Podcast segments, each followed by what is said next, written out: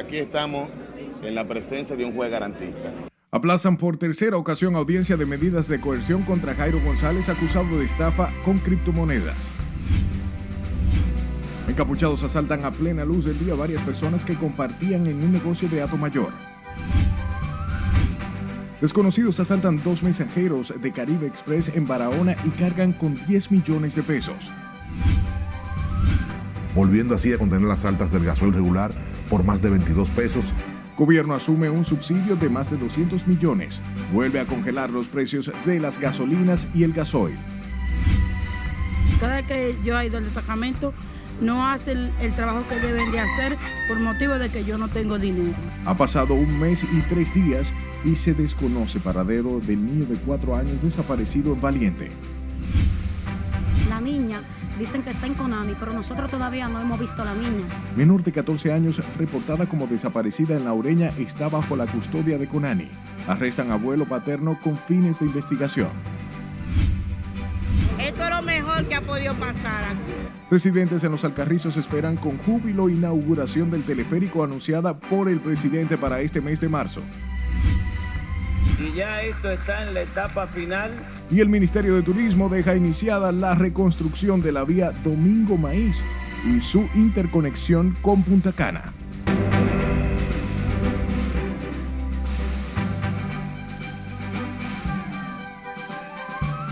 Buenas noches, hora de informarse. Bienvenidos a esta su emisión estelar. Para mí, como siempre, es un placer informarles. De inmediato comenzamos y lo hacemos con un velo de misterio que rodea la desaparición del niño Frainer Ciprián Montero, de cuatro años de edad en el sector Valiente, en Santo Domingo Este, donde en un mes y tres días de extraviarse, la Policía Nacional no ha ofrecido una respuesta en torno al caso. Nuestro compañero Jesús Camilo ha dado seguimiento al caso desde el primer momento y nos trae la historia en directo. Adelante, buenas noches.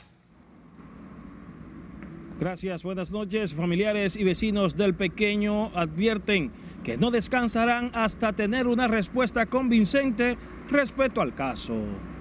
Cada vez que yo he ido al destacamento, no hacen el, trabajo que deben de hacer por motivo de que yo no tengo dinero. Hoy se cumplen 33 días cuando misteriosamente desapareció de esta esquina el pequeño Frainer Ciprián Montero, de cuatro años de edad, la tarde del sábado 28 de enero. Su madre, Delicet Montero, recuerda aquel momento cuando envió desde una banca donde laboraba a su pequeño Efrainer a la casa ubicada a pocos metros, sin pensar que pasaría lo peor. Hace mucho tiempo que ya hubieran dicho algo, pero como nosotros somos de la masa pobre, no, no tenemos dinero, no tenemos los recursos. Porque el policía para moverse aquí en República Dominicana, tú tienes que mojarle la mano, soy testigo. Vecinos del lugar dicen sentirse consternados por la situación. Atribuyen a negligencia de la Policía Nacional el que hasta el momento no se tenga una respuesta contundente respecto al caso. Bueno, la Policía Nacional por aquí, si, si es una emergencia que lo llaman y a veces uno lo llama y, no vienen, muchas veces. Y por aquí no soy un Policía Nacional, no, ellos pasan así de caño un día pasan ellos cuando se presenta una emergencia, que la gente, la gente lo llamamos. Yo tengo, soy un padre de familia también y entonces, como les digo, debemos de responder un poco más. Criticaron además que las autoridades han manejado con desinterés el caso, por tratarse de una humilde familia y no de personas influyentes. Esperan un milagro de Dios a fin de poder tener de vuelta al pequeño Frainer Ciprián Montero, de cuatro años de edad. Aseguran además que no pierden la fe de tener de vuelta al pequeño Freiner. Paso ahora contigo al set de noticias. Gracias Camilo por la información. Familiares de una adolescente de 14 años de edad con problemas psicológicos que había sido reportada como desaparecida en el sector Laureña en Santo Domingo Este denunciaron que siete días después se enteraron que está bajo control de Conani por disposición de la directora de la escuela donde estudia sin consentimiento de sus padres. Lencia Alcántara nos cuenta.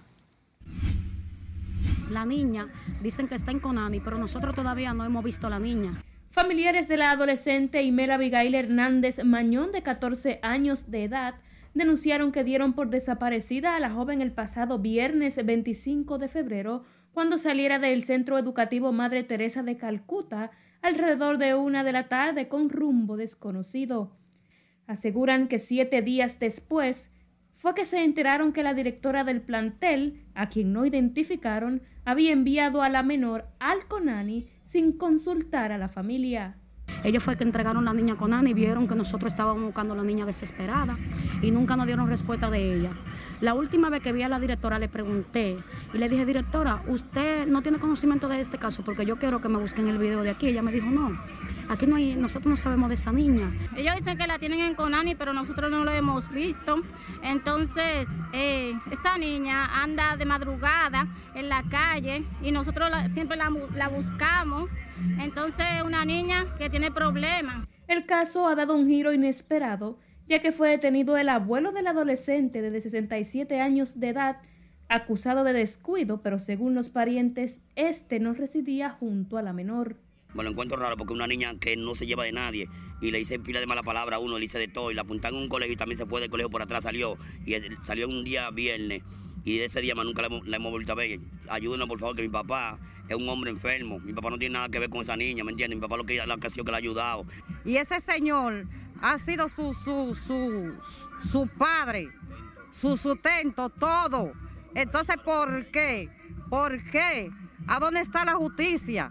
¿A dónde está la justicia? Los familiares de Imela Abigail Hernández Mañón, de 14 años, insisten en que la misma tiene problemas psicológicos y del habla, por lo que entienden que necesita ayuda de un profesional en materia.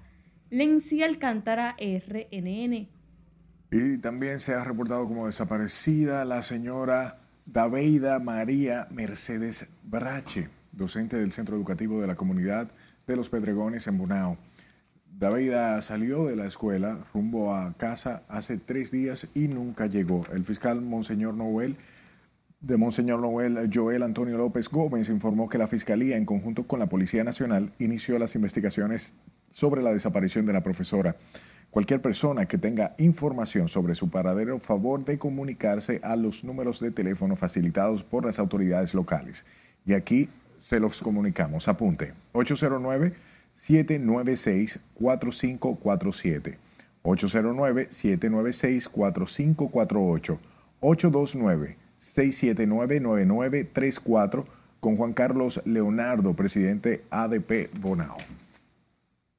Por otro lado, la Dirección de Control de Drogas, DNCD, y miembros del Cuerpo Especializado de Seguridad Aeroportuaria, así como el Ministerio Público, ocuparon ocho paquetes de marihuana y 75 frascos conteniendo un líquido que se cree es metadona durante un operativo de inspección realizado en el Aeropuerto Internacional de las Américas. En un operativo de inspección, las autoridades detectaron sustancias extrañas en una caja, encontrando en su interior ocho paquetes de vegetal y 75 envases conteniendo un líquido que, tras ser sometido a una prueba de campo, dio positivo a metadona. La caja fue enviada desde España y las autoridades profundizan la investigación en torno al caso.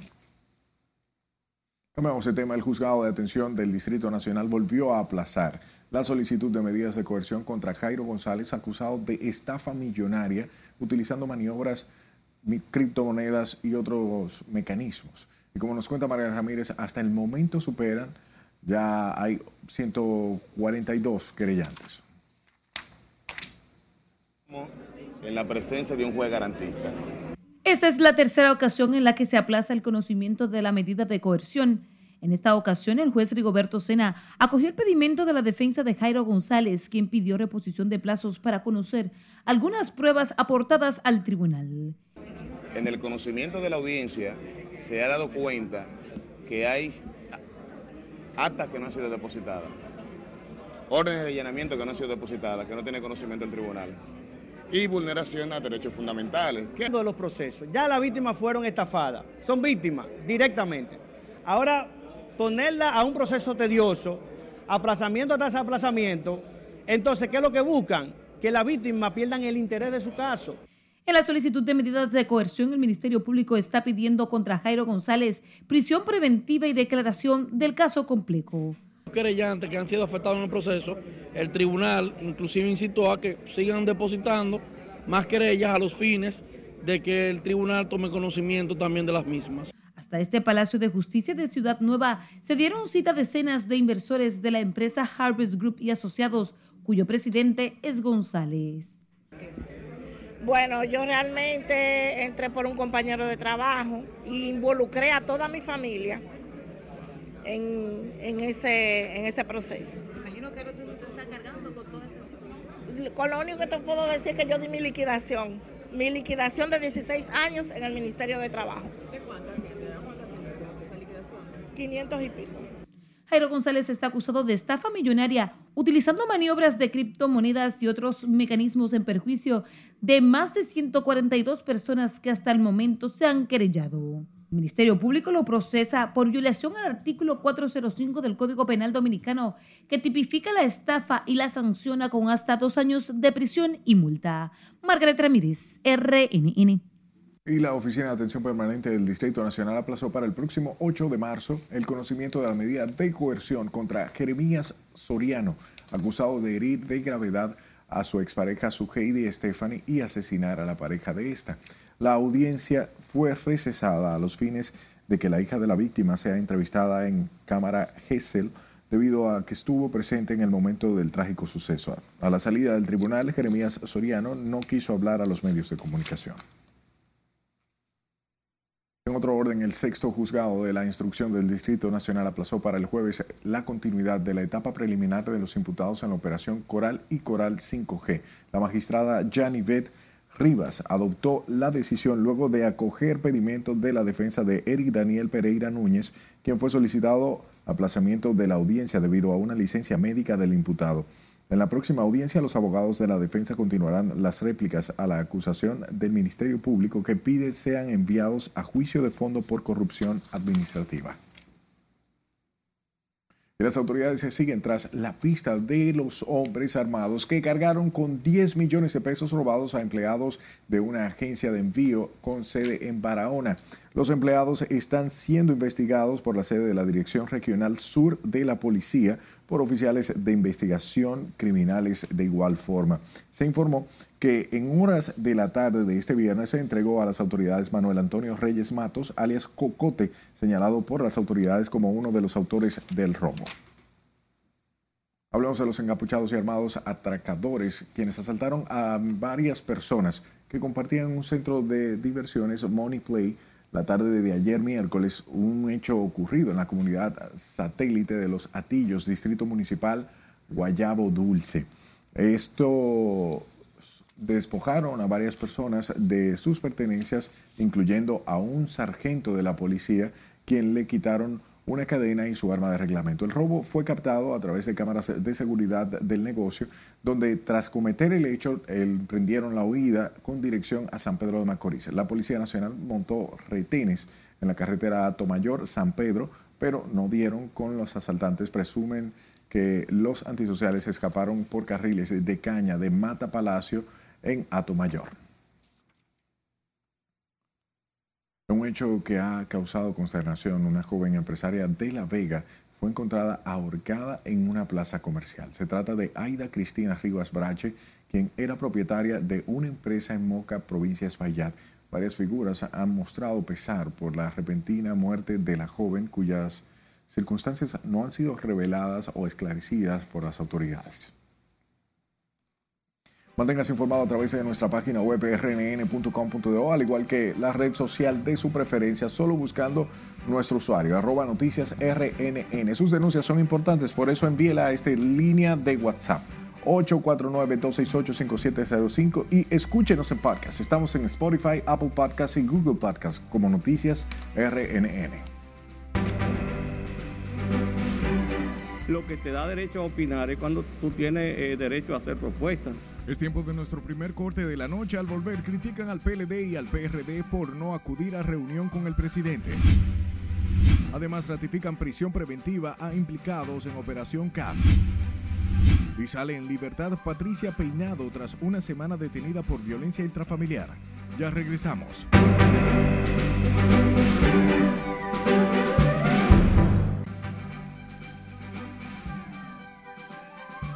La Organización de las Naciones Unidas denunció este viernes que llegada de armas ilegales han incrementado la violencia en Haití, mientras que la OMS pidió a Estados Unidos compartir información sobre el origen del COVID-19.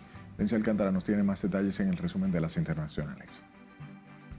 La ONU denunció hoy que Haití pasa por su peor crisis de seguridad en décadas, con armamento presuntamente proveniente en su mayoría de Estados Unidos, cada vez más numeroso y potente en manos de bandas criminales que utilizan la violencia para hacerse con el control del país. El organismo señala que el contrabando de armas de fuego está alimentando la violencia, mientras que el país sigue siendo un punto de tránsito de drogas como la cocaína y las autoridades parecen sobrepasadas por la situación. La Organización Mundial de la Salud dijo este viernes que había combinado Estados Unidos y el resto de países a compartir informaciones sobre el origen del COVID-19 después de que responsables de ese país apuntaran a una fuga en un laboratorio de China como inicio de la pandemia. Miles de jóvenes protestaron este viernes en las mayores ciudades de Grecia demandando que se esclarezcan los hechos que condujeron a la mayor tragedia ferroviaria que ha vivido el país, un choque frontal de dos trenes que el pasado martes dejó al menos 57 muertos. En Atenas, miles de estudiantes y alumnos marcharon por el centro de la ciudad hasta congregarse frente al Parlamento heleno para pedir que no se encubra el crimen de Tempe, la localidad de la cual se produjo la colisión. Las fuerzas de seguridad de Guatemala detuvieron hoy a cuatro médicos acusados de tráfico de órganos tras operar a una persona y quitarle un riñón sin su consentimiento. Los cuatro galenos están vinculados con la extracción ilegal de un riñón a un paciente a quien se dio otro diagnóstico para justificar la intervención, así lo afirmó la Fiscalía de ese país. El ejército de Ucrania ha comenzado a equipar una nueva línea de zanjas antitanque en el norte de la región de Rivne, fronteriza con Bielorrusia, ante el temor de que las tropas rusas puedan lanzar una nueva ofensiva de ese territorio bielorruso, donde ya han llevado a cabo entrenamientos conjuntos. El Parlamento ucraniano aprobó a finales de febrero la ampliación de dos kilómetros de la franja fronteriza con Rusia, quedando prohibida la estancia circulación y entrada a este perímetro debido a la peligrosidad de la zona. Y en Colombia el presidente Gustavo Petro informó que el ministro de Defensa Iván Velázquez viajará a San Vicente de Caguán para dirigir un puesto de mando unificado en medio de una tensa situación de orden público producto del enfrentamiento entre las fuerzas públicas y campesinos que causó la muerte de dos personas, varios heridos y la retención de 79 policías. En el resumen de las internacionales, Lenzi Alcántara, RNN. Retornamos con las informaciones locales. Senadores y diputados del oficialismo calificaron como una irresponsabilidad del PLD no asistir a la reunión convocada por el presidente Abinader para tratar el tema haitiano. Nelson Mateo, con estos detalles. Lo que te da derecho a opinar es cuando tú tienes eh, derecho a hacer propuestas, a, a- a ofrecer soluciones. El presidente Luis Abinader inició en el Palacio la búsqueda de una posición de consenso sobre el tema haitiano con el liderazgo político nacional. En el Congreso saludaron el esfuerzo del mandatario, al tiempo que criticaron la ausencia del PLD en ese llamado a un pacto nacional.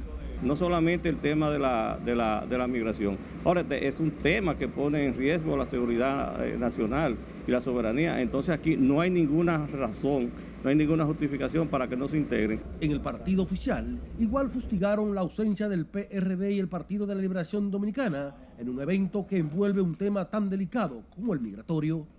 pero entiendo que le hace un flaco servicio al país eso.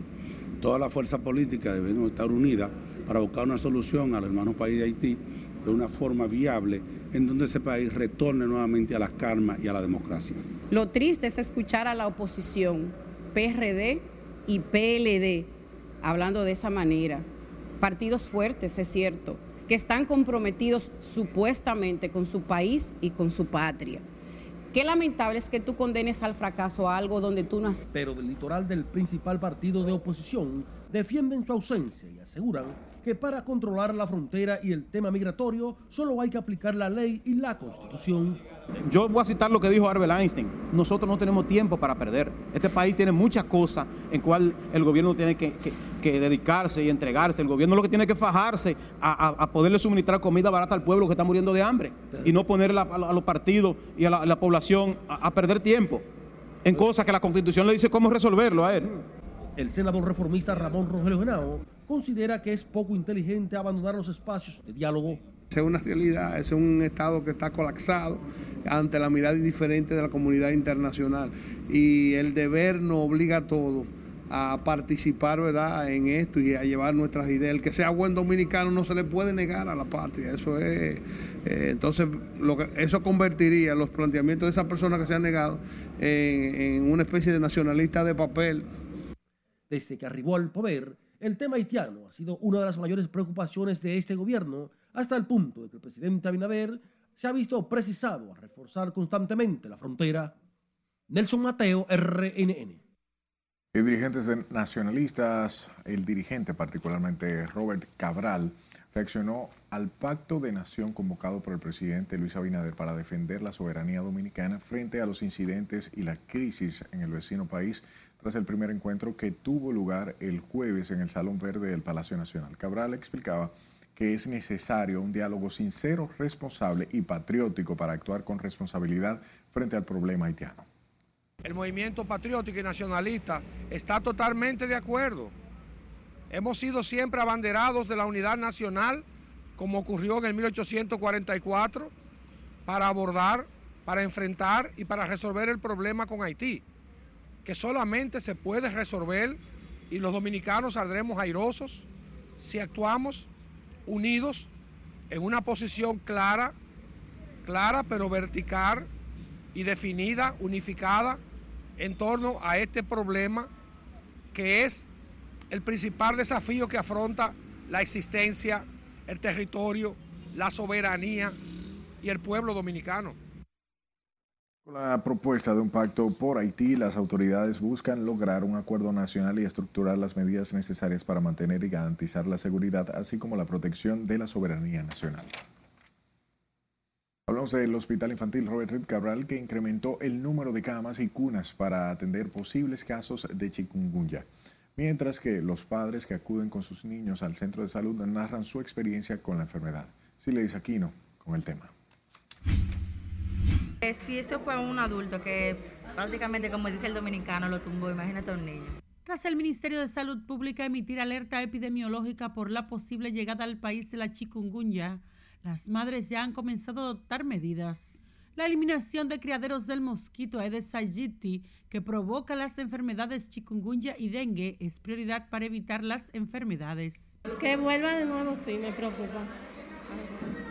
O sea, si da de nuevo la enfermedad. Oh, por le- porque deja secuelas. Todavía, todavía me duelen las articulaciones mucho. Da mucha fiebre, da muchos dolores de cabeza, muchos dolores en las articulaciones, en el cuello, en las extremidades. Y esperemos en Dios que no me vuelva a dar. Las madres que acuden con sus niños al Hospital Infantil Robert Rick Cabral narran su experiencia con la afección. Es una enfermedad que le da dolor en los huesos, le da dolor de cabeza, le da fiebre. Mientras el director del hospital especializado en atención para niños, doctor Clemente Terrero, avanzó que han incrementado en 18 el número de camas para recibir posibles casos de chikungunya. Hay, hay algunas eh, camas que tenemos que habilitar, con colchones y todas esas cosas. Hemos estado trabajando esa parte precisamente hoy en la mañana, en lo que tú me has visto es haciendo ese tipo de trabajo. ¿Cuántas camas ustedes han dispuesto? Tenemos ahora mismo cinco camas y cuatro cunas. Terrero también explicó que trabajan en el refuerzo de conocimientos médicos para tratar el tema. Clorar y tapar bien los tanques son las principales recomendaciones del Ministerio de Salud Pública para evitar la chikungunya. Sila Disaquino, RNN. Y la Universidad de Eugenio María de Hostos abordó hoy los retos y desafíos de la enfermería tras la pandemia de la COVID-19 y de cara a los nuevos tiempos. Entre los retos en el evento, la Dirección de Enfermería del Ministerio de Salud citó la importancia de la humanización de la atención que dan las enfermeras a los pacientes. Desde la Universidad de Eugenio María de Hostos nos hemos propuesto desde hace mucho tiempo ir trabajando en fortalecer nuestros planes de estudio de manera que los profesionales que egresan de enfermería sean cada vez más competentes para atender esas necesidades que tiene la población dominicana en términos de salud. La actividad enfermería, mujer, ciencia y servicio participaron autoridades de enfermería, estudiantes y directivos de la Universidad Uniremos. Sepa que la Organización Mundial de la Salud conmemora este viernes el Día Internacional de la Audición, mediante el cual reitera el cuidado de ese sentido considerado vital, de vital importancia para la comunicación efectiva. Sin embargo, la OMS asegura que uno de cada 15 personas sufre la pérdida de audición en diferentes etapas a nivel mundial y que necesitan pruebas de diagnóstico y programas de rehabilitación. Las enfermedades auditivas son más frecuentes en niños menores de 5 años, pero deberán tratarse a tiempo para evitar daños irreversibles del oído. El Día Internacional de la Audición fue instituido en el 2007 con la finalidad de que los países incluyan la salud auditiva en la atención primaria.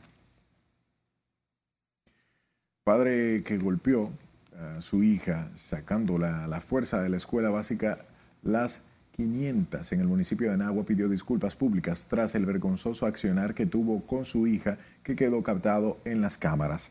Se trata de Ángel Manuel Vargas, que manifestó ante miembros de la prensa que cometió el hecho porque pensó que la infante estaría bailando en el Batón Ballet. Mientras que la madre del adolescente explicaba que, la, que ella fue quien le dio permiso para que ésta participara en la actividad escolar, puesto a que la iban a subir los puntos en la escuela. Un juez de Santiago acogió el pedimento de la Fiscalía y ratificó la prisión preventiva que los jueces de la Corte de Apelación habían ordenado contra dos hombres imputados de traficar armas de fuego en la denominada Operación CAF. Gregory Alberto Diplan y Juan Miguel Almonte Padilla, alias Colita, son acusados de pertenecer a una organización que importaban armas de fuego para comercializarlas con otras redes del crimen organizado, incluyendo el narcotráfico.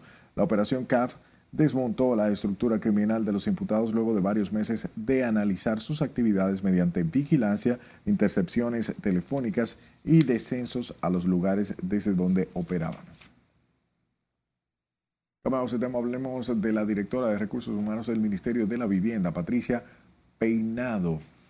Recuperó su libertad tras más de una semana detenida, acusada de violencia intrafamiliar por su expareja, coronel ejército del ejército Cristian del Rosario de la Rocha, visiblemente afectada por la situación en la que se ve envuelta, Peinado salió de la cárcel del Palacio de Justicia de Ciudad Nueva, acompañada de familiares y su abogado. Este jueves, un juez de atención permanente del Distrito Nacional dictó garantía económica de 200 mil pesos, presentación periódica e impedimento de salida en contra de la mujer. Que, el presidente le ha hecho aquí a los Esto está muy bueno, muy bonito.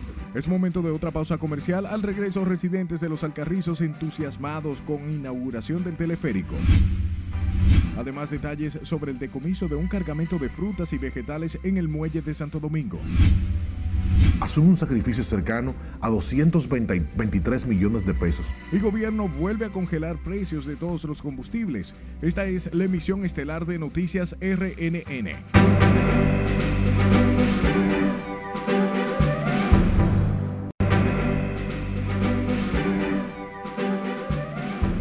De inmediato nos vamos a Santiago, donde siguen llegando equipos para los trabajos que se llevan a cabo del teleférico, que sería entregado a la población este año. Nos da los detalles Junior Marte. Los trabajos del teleférico y el monorriel avanzan en la ciudad Corazón. Y es que la llegada de algunos equipos ha traído alegría en diversos sectores que esperan una mejoría en el servicio de transporte. Un trabajo excelente por el presidente de la República. Muy bueno, eso se necesitaba aquí en Santiago. Todos los trabajos que el presidente está haciendo aquí están muy bien, excelente. Para hacer la cosa buena hay que se toma su tiempo. Esta es una obra muy importante para los santiagueros. Algunas personas creen que los choferes del transporte público podrían verse afectados con el nuevo sistema integrado de movilidad. Tú sabes, muchos padres de familia van a pasar trabajo porque viven de eso. Y entonces, ¿qué le van a llevar a su casa a sus hijos, a su mujer? Pienso yo. Falta mucha construcción y lamentablemente en este año no va a estar listo. Es necesario para poder movilizarse el ciudadano. Al ver el avance que hoy tiene la construcción del teleférico y la construcción del monorriel, solo hay que decir que ya es un hecho que en Santiago habrá teleférico y habrá monorriel. Y a eso hay que agregarle que también las rutas de alimentación estarán completando ese sistema integrado de transporte. Está previsto que el gobierno entregue la obra esperada por los santiagueros para septiembre de este año. En Santiago, Junior Marte, RNN. A propósito del tema, el presidente Luis Abinader anunció en su rendición de cuentas que este mes se inaugurará el teleférico de los Alcarrizos, medio de transporte que espera con ansias los municipios, aunque los choferes de carros públicos piensan lo contrario. Juan Francisco Herrera con más. Ay, esto es lo mejor que, el presidente le ha hecho aquí a los Alcarrizos. Esto está muy bueno, muy bonito. Brigadas avanzan aceleradamente para concluir los trabajos del teleférico de los Alcarrizos.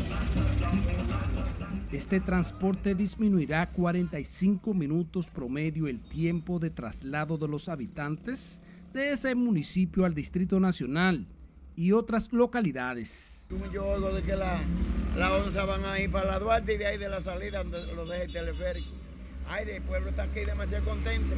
Aunque usted sabe que siempre aparecen gente de la izquierda que le gusta hablar mucha caballá, pero el presidente para mí es un gran hombre. Aseguran que este medio de transporte viene a remediar el caos del tránsito que por año ha sido un problema en esa localidad. Se va a acabar todo, los eh, este, el tráfico, el, ese tapón que se forma, que uno no puede ni, ni caminar.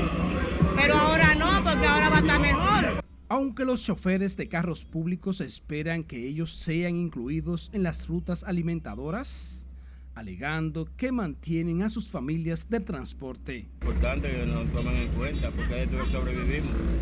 Nuestra familia depende de él. Si nosotros nos quitan eso, entonces no tenemos cómo sobrevivir. Todavía no han dado nada todavía. ¿No han dado? ¿No le han avisado nada? No han dicho nada todavía. ¿Le afectaría a ustedes de no tomarse en cuenta, a ustedes los choferes que tienen también la ruta acá? Veremos a ver. Ya se realizan pruebas del teleférico de los Alcarrizos para que el mandatario lo deje en funcionamiento en este mes de marzo. Juan Francisco Herrera, RNN. Y República Dominicana ha logrado importantes avances en la producción de cítricos a través del trabajo conjunto del clúster del limón, el Ministerio de Agricultura y el aumento de la producción por la tarea que han permitido generar más divisas y reducir la importación de esas frutas, aseguró hoy Osmar Benítez, presidente de la Junta Agroempresarial Dominicana. Es que según el funcionario, el país exportó 17.7 millones de dólares en cítricos a destinos como Europa, Estados Unidos, Canadá, Haití, Nicaragua, Costa Rica, Puerto Rico y otros, gracias a que el país cuenta con un área sembrada que alcanza casi 4.000 tareas de esos cultivos. Esta es que el país supere los 50 millones de dólares de exportaciones de cítricos al año. Y si conseguimos 30 productos que puedan generar 50 millones de dólares al año, estamos hablando de añadirle 1.500 millones de dólares a las exportaciones de la República Dominicana de agrícola. La República Dominicana tiene que ponerse la meta de exportar 5 mil millones de dólares. Ya estamos en 3 mil millones. Fruto del esfuerzo de gente como ellos es que vamos a avanzar.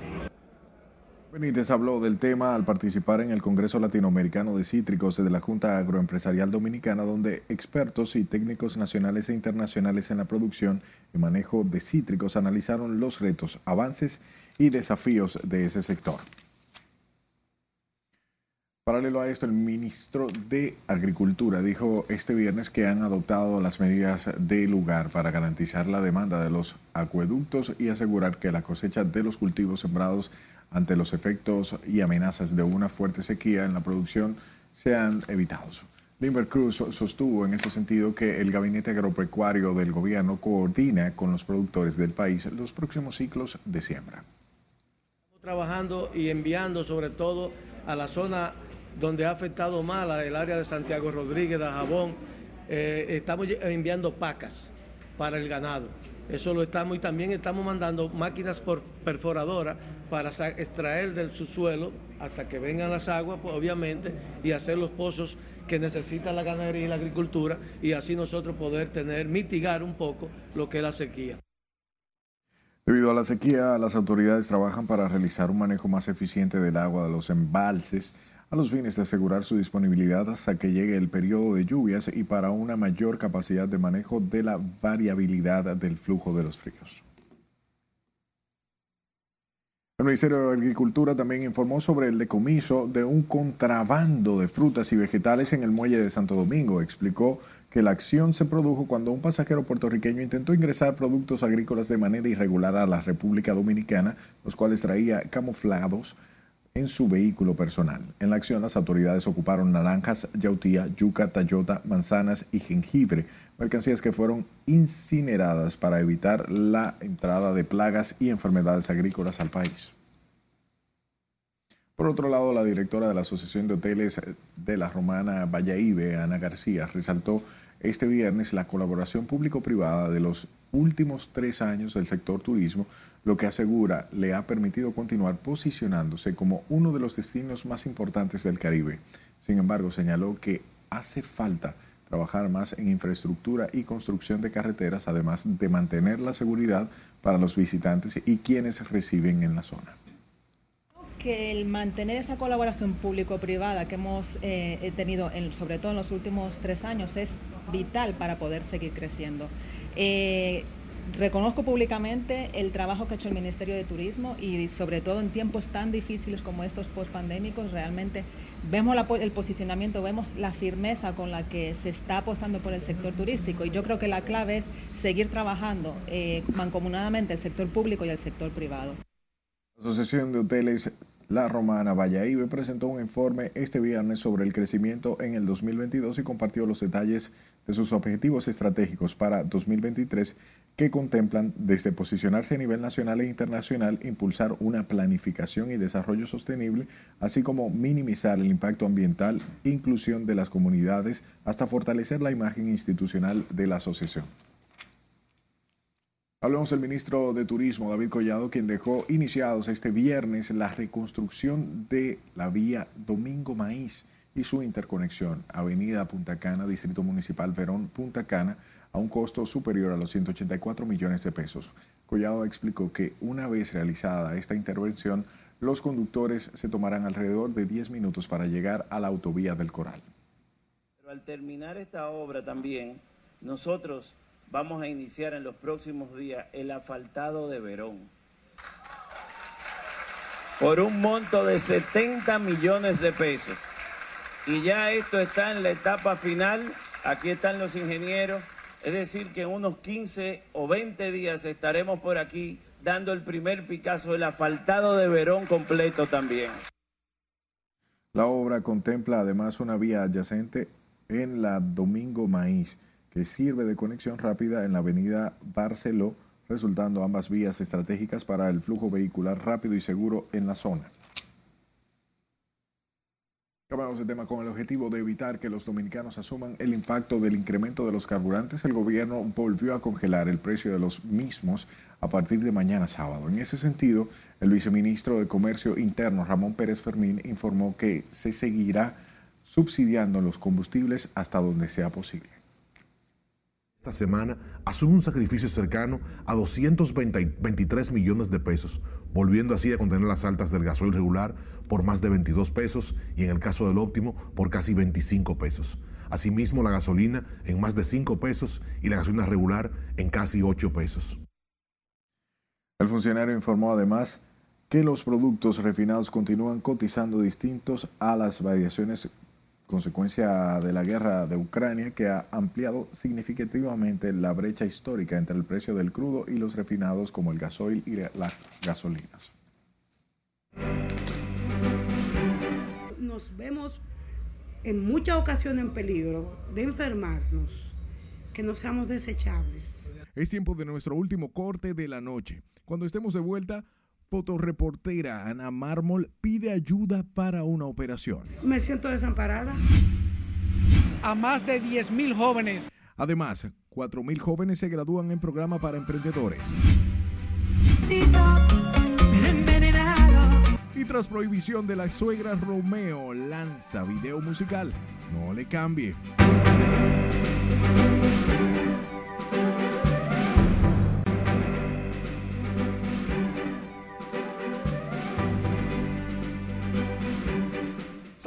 Muy buenas noches. Iniciamos la entrega deportiva con baloncesto porque tenemos un dominicano nuevo en la NBA. Se trata de Lester Quiñones. Firmó con los Golden State Warriors por 10 días. Este contrato de Lester va a permitirle jugar como el jugador número 15. Si lo dejan, los guerreros van a quedarse con el dominicano porque tiene calidad, pero de la de verdad. Estaba en la Liga de Desarrollo y no fallaba una. Mientras tanto, en las grandes ligas, Vladimir Guerrero Jr. conecta un sencillo y corriendo hacia la segunda base. Parece que se molestó la rodilla derecha cuando frenó en segunda, que para mí no le pasó nada, pero cuando frenó en segunda, lo sacaron porque él dice como que le dolía algo. Para mí que cuando frenó ahí, pero bien. Mientras tanto, Juan Soto también se queda fuera de la alineación del juego de esta noche de viernes de los padres de San Diego porque le vuelve a molestar la pantorrilla. Tranquilos, que no cunde el pánico. Los dos van para el clásico y estarán bien. Eso es cuestión de rigidez porque tenían mucho que no jugaban fuerte. Por otro lado, Nelson Cruz dice que el equipo dominicano que va para el clásico tiene la mentalidad positiva y compara la dedicación en el juego de Juan Soto con la que conoció de Adrián Beltré. Ojo, Adrián Beltré va a ser Salón de la Fama sí o sí. Eso habla muy bien de cómo ve Nelson Cruz a Juan Soto. Por otro lado, Luis García, el dominicano, conectó cuadrangular para los nacionales de Washington, la mandó al morro de Montecristi ¿A quién le dio? Al mejor de la bolita, a Max Scherzer, al hombre de los ojos de dos colores. Sí, porque cuando usted le da un palo a un estelar, tienen que gozárselo. Por otro lado, ese abusadorazo de Zach Stacy, ex jugador de la NFL, fue condenado por seis meses por golpear a su pareja. Debieron de trancarlo y no dejarlo salir más. En Estados Unidos ha sido viral la protesta de por qué solo son seis meses. Así como ustedes lo, así como ustedes lo ven. Que por qué son seis meses viral en todo Estados Unidos. La barbaridad de este abusador. Deberían de traer, trancarlo aquí para que tú veas. Tú sabías que, tú sabías que hay código, ¿verdad? Claro. Y esos, esos códigos no fallan. Aquí en República Dominicana. Sí, sí, no fallan. Pero no quizás ya no fallan y nosotros no sabemos. Bueno, vamos a ver entonces. Ojalá y no fallen. Está, está bien. Feliz inicio de fin de semana. La fotógrafa Ana Mármol, quien se encuentra en comparecencia tras ser operada de la columna debido a un accidente de tránsito, pide ayuda a las autoridades para pagar la operación y los gastos médicos. Con Francisco Herrera nos cuenta. Le pedí ayuda al, al director de esa entidad para ver si me ayudaba con el costo de la, de la cirugía porque estaba sufriendo. Imagínate, yo estaba fracturada y sin posibilidad de que empatara porque el mismo titanio no permitía que, que cicatrizara nada. Ana Mármol, fotógrafa con más de 15 años trabajando para distintos medios de comunicación e instituciones públicas, clama ayuda para recuperar su salud, ya que padece de otoartrosis degenerativa. Desplazando así una cirugía que hacían dos años me habían hecho en la columna lumbar se desplazó el titanio que había, que había, porque ya me lo extrajeron hace una semana. Narra que ha sido operada cuatro veces de la columna luego de sufrir un accidente de tránsito, lo que le ha imposibilitado caminar y volver a trabajar. Inmovilizándome casi de inmediato, un dolor tan tremendo que lesionó las paredes de mi corazón y tuve una microhemorragia en un tumor que tengo en la glándula pituitaria así anulando la producción de hormonas porque anuló todo. Duré tres meses en silla de ruedas porque en lo que nivelaban los sistemas hormonales para poderme operar, porque no producía ni la hormona para cicatrizar, ni producía hormona para quemar azúcar, ni quemar grasa, ni siquiera para sentir buen humor, que es el cortisol. Yo no produzco ninguna hormona, yo tengo que suplirla todas mediante medicamentos señala que aunque recibe parte de su salario del periódico donde trabaja, no alcanza para costear los tratamientos. Me siento desamparada. Yo lo único que quiero es que me pensionen, que el presidente me pensione y que la CISARI que se supone o, no soy Idopril, quien sea, que me pague estos seis meses que no me han pagado esa parte. También labora en una institución del Estado, pero la amenazan con cancelarla por su incapacidad en estos momentos. Antes de ayer me escribe Recursos Humanos y me dice que ya no me puede aceptar más licencias médicas porque ellos me van a desvincular. Que trate de ver la forma de cómo me, me pensionan. Yo le dije, pero a mí no me han quitado los puntos todavía. Y usted me dice a mí que ustedes me van a. Yo estoy de licencia, yo no estoy jugando. Dice ella, yo lo siento mucho, tengo que cuidar mi, mi posición. Yo dije, ¿y cómo tú cuidas una posición cuando tú no puedes luchar? Si tú eres recursos humanos, tienes que luchar por mí. La también fotoreportera es madre soltera y espera que las autoridades del gobierno no solo la ayuden con su salud, sino también para que no le cancelen de su trabajo. Juan Francisco Herrera, RNN. Cambiamos de tema. El Fondo de Pensiones de los Trabajadores de la Construcción inauguró su nueva sede con una inversión cerca de los 100 millones de pesos. Las nuevas instalaciones permitirán dar un servicio, un servicio más eficiente a los pensionados de la construcción. Tenemos la inauguración de este local, ya que estábamos en Miraflores, una zona residencial, y salimos al perímetro de la calle más importante, la 27 de febrero.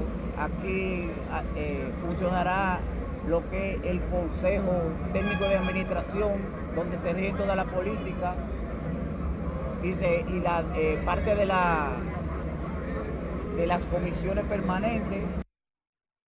Las nuevas instalaciones de FOPECONS están ubicadas en la avenida 27 de febrero, esquina Rosa Duarte, y contó con la presencia de cientos de pensionados.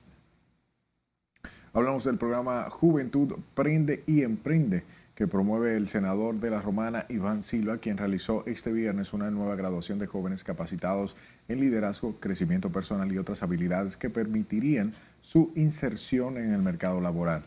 Para esta investidura, el programa iniciado por la Comisión Permanente de la Juventud del Senado de la República, que preside el legislador, entregará certificaciones a miles de jóvenes. Impactado a través de Juventud Prende y Emprende a más de 90 mil jóvenes en toda la geografía nacional con cursos de emprendedurismo, de crecimiento personal y también cursos técnicos avalados por Infotec y avalados también por el Ministerio de Educación. Hoy nos enorgullece muchísimo pues presentar aquí en el Gran Santo Domingo a más de 10 mil jóvenes que vamos a graduar en este evento.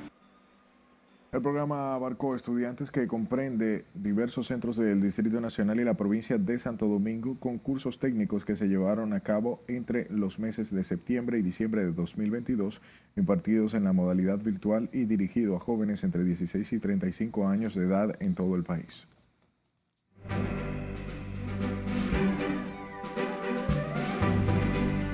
Manuel Turizo, Marshmallow o Marshmallow se unen en un nuevo tema estas y otras informaciones del espectáculo con nuestra compañera Ivonne Núñez. Gracias y buenas noches. El artista Manuel Turizo, luego de su exitosa bachata, se une al productor Marshmello para lanzar una mezcla de electrónica y merengue. Estoy cansado de pensarte con el pecho roto. Hay sol, pero hace frío desde que no estás. El nuevo sencillo en conjunto titulado El Merengue, que rinde homenaje a este ritmo versión electrónico de la década de los 2000, se estrenó con un video musical protagonizado por ambos artistas, donde muestra a Turizo recordando a su exnovia justo antes de verla entre la multitud en un club nocturno.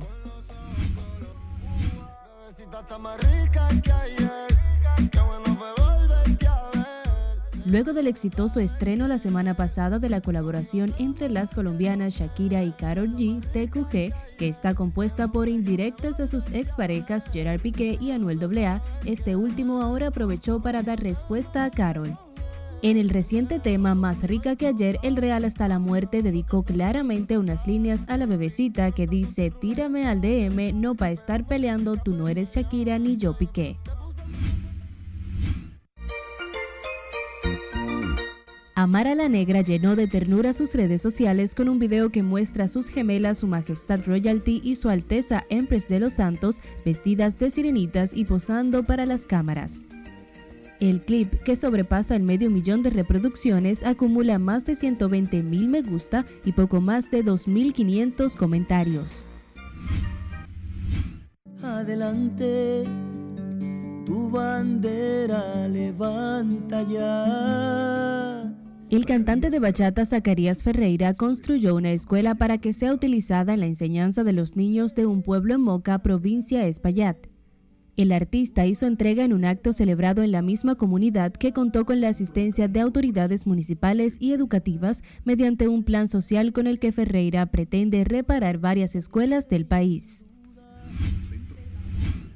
La Embajada de Japón celebró su tradicional fiesta nacional del Japón en el Salón Anacaona del Hotel Jaragua conmemorando el natalicio de Su Majestad el Emperador Naruhito podemos desarrollar una relación eh, mucho más eh, eh, in, in, intensa y amistosa, promoviendo inversiones y relaciones económicas. Así que es una prioridad y también en, en el campo académico, cultural y técnico Celebrado de manera presencial después de tres años de la pandemia, como parte del festejo se destacó el aniversario 89 del establecimiento de las relaciones diplomáticas entre Japón y República Dominicana. Le abrí las puertas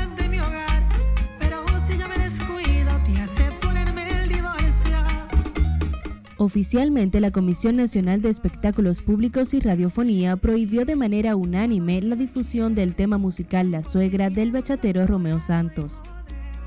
El presidente de la institución, Joseph Baez, puntualizó que la canción contiene lenguaje inapropiado, desconsiderado y atropellante que evidencia violencia en contra de la mujer y muy particular que sataniza la figura de la suegra en el seno familiar.